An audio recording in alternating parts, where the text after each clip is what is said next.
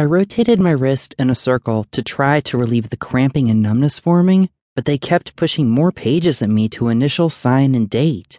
Hard to believe I, Oliver Petroskovic, had given them a check for over a million dollars for a home with beautiful city views, Victorian bones, and a large private yard.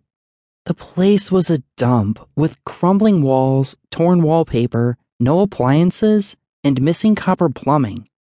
However, it was going to be home for generations of Petroskovics. If there was anything Jacob, my ex boyfriend, had taught me with his betrayal, it was the blood truly was thicker than water. Now all I needed was for my older brother Nathan to find some pretty girl to settle down with and have babies. I would be the proud uncle, spoiling the kids, watching them grow, and being easily coaxed into free babysitting when I wasn't walking a runway in Paris or Milan. A few more years of modeling, and I could retire, wealthy enough to take care of the whole family, no matter how many kids Nathan had. I'd have to retire soon anyway, Models didn't often last beyond 22, and I was already pushing 23. I thanked God every day for blessing me with flawless skin and the feminine figure that made my teenage years miserable, but my modeling so lucrative. I never would have dreamt at 15 that seven years later I'd be traveling the world, speaking a half dozen languages, and studying the high pressure venue of fashion. No, that skinny kid was all knees and elbows and endlessly teased for never being enough of a man. But the money I made taking off my clothes and dressing femininely paid for the house in full. A house others could only dream of in the expensive Pacific Heights area of San Francisco, California, where multi million dollar houses congregated in beautiful rows of Victorian architecture. Sure, the house needed work, but no mortgage was a good thing. I wouldn't have to worry about maintaining the high buck jobs I fought so hard for now, and Nathan would help with the renovations. Make it our home. We had looked at over a hundred places, some immaculate, which appealed to my laziness, but not to Nathan's need to improve.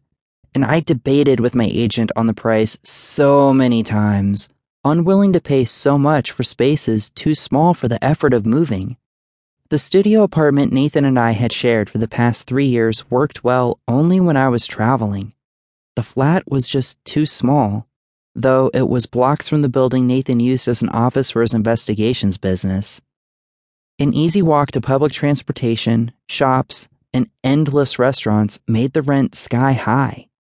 Buying was more economical, and finding a fixer with potential sweat equity was what Nathan had convinced me we needed. The 3,000 square foot, three story layout would give us plenty of space to not always be bumping into each other, and yet keep us close enough we wouldn't have to go far to find the other. Nathan had been looking after me for years, warned me about Jacob. My house search had actually begun as a way to find a home for Jacob and me to be together, but I should have listened to Nathan. Jacob Elias was a rock star with a voice like a god and an amazing ass in leather pants. He'd even won a couple Grammys and was featured on magazines everywhere, which meant my face was plastered across every rag from here to Timbuktu.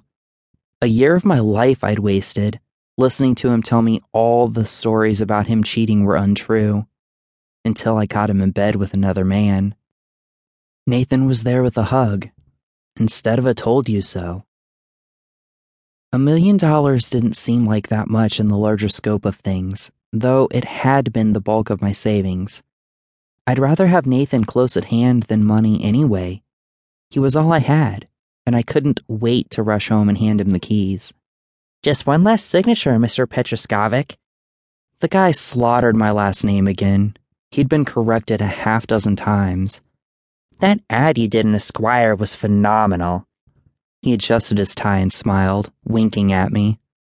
I sighed, signed the last page, and shoved my mirrored sunglasses down to cover my eyes, giving the man a slight smile. Thanks. Not interested. Move along. Where are you from? He tried again, apparently not getting my not so subtle hint the first time. Oakland, I replied, and turned toward my real estate agent, effectively turning off the conversation.